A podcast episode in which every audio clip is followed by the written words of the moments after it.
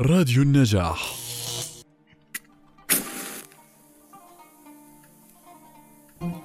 مرحبا عزيزي المستمع. أنا طيب العمد. تسمعني عبر بودكاست مشكاة من راديو النجاح. أحمل مشكاتي وأجول بالحياة لننير سويا فكرة ونص. تمت هذه الحلقة بعد أن قرأت وشاهدت وسمعت فكتبت عنوان الحلقة ظل أسود.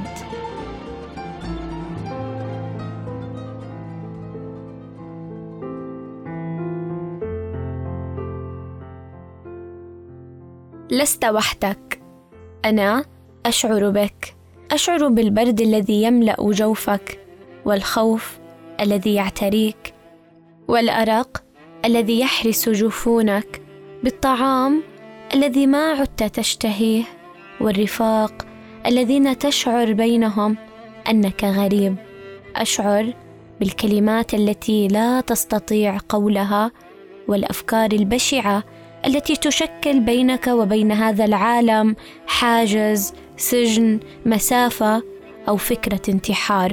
أعلم أنك تحاول التشبث بالحياة أن تبقى سعيدا ان تحافظ على وهجك ونورك وشغفك ولكن سرعان ما تنطفئ كشمعه باغتتها رياح قاسيه Depression creeps upon you quietly. At the very beginning, you struggle with the little things, but you usually choose to ignore them. It's like a headache. You'll tell yourself it's temporary and it'll pass.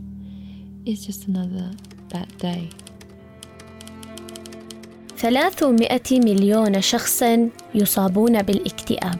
يموت ما يقارب 800 ألف شخص جراء الانتحار الذي يمثل ثاني سبب رئيسي للوفيات. بين الفئة العمرية 15 إلى 29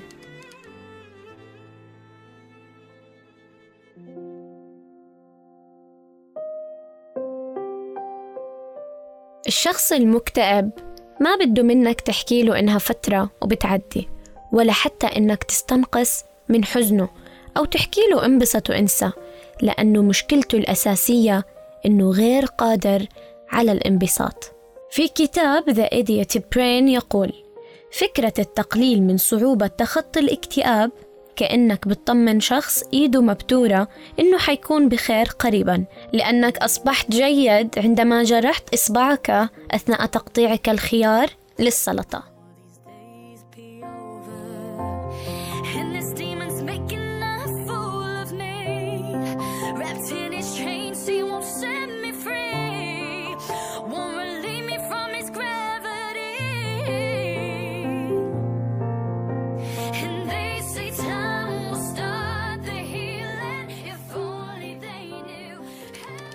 الاكتئاب لم يطمس أرواحا فقط وإنما أيضا استطاع أن يحول الرسومات الملونة للوحات سوداء.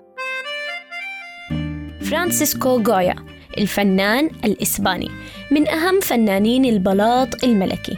أصبح غويا رسام الأسرة الحاكمة عام 1799 كانت لوحاته مليئة بالألوان والحياة والسعادة ولكن ثورة 3 مايو آيار 1808 من أبرز الأحداث التي عاصرها غويا عندما هاجم القائد الفرنسي نابليون بونابرت. إسبانيا وقتل مع جيشه كل إسباني اعترض طريقه. بعدما رفض الشعب الإسباني تحالف حكومتهم مع فرنسا. وهنا تغير أسلوب غويا وتبدلت السعادة باللوحات لحزن وتصوير للاحتلال الذي يعيشه وطنه.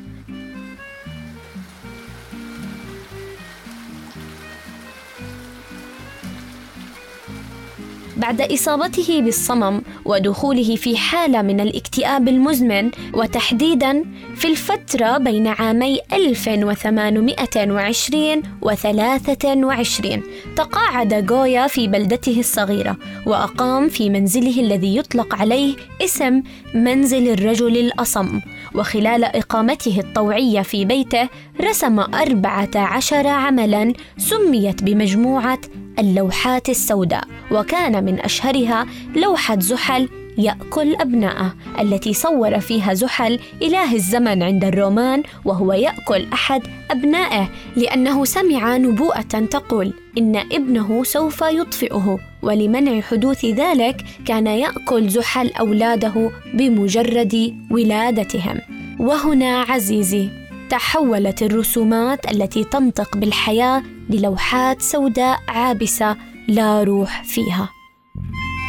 تجربتي مع الاكتئاب كانت مختلفة شوية عن الناس يعني. مش حابة أعيش الحياة دي لأن الاكتئاب من الأمراض فعلا ال- المؤذية. مشاعري مش قبلاني. في حد فاهمك وأفكاري كلها متجهة ناحية اللا قيمه في حد بيحاول يزقك؟ فاكتشفت إن ده اسمه اكتئاب. في حد بيحاول يقولك في أمل يا آية؟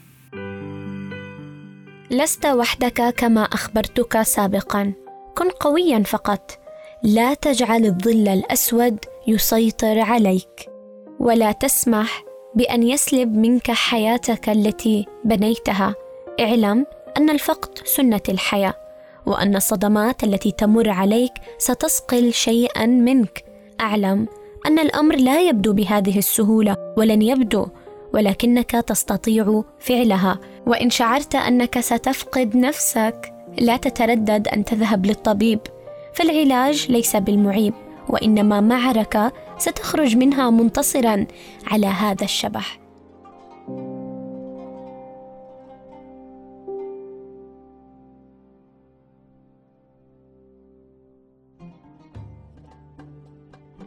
كن بخير عزيزي. لأنك ما خلقت حلوا هكذا لتعاني. انتهت هذه الحلقة. ألقاكم بحلقات أخرى. كنت معكم من الإعداد والتقديم أنا طيب العمد. ومن الهندسة الإذاعية أسامة صمادي. إلى اللقاء.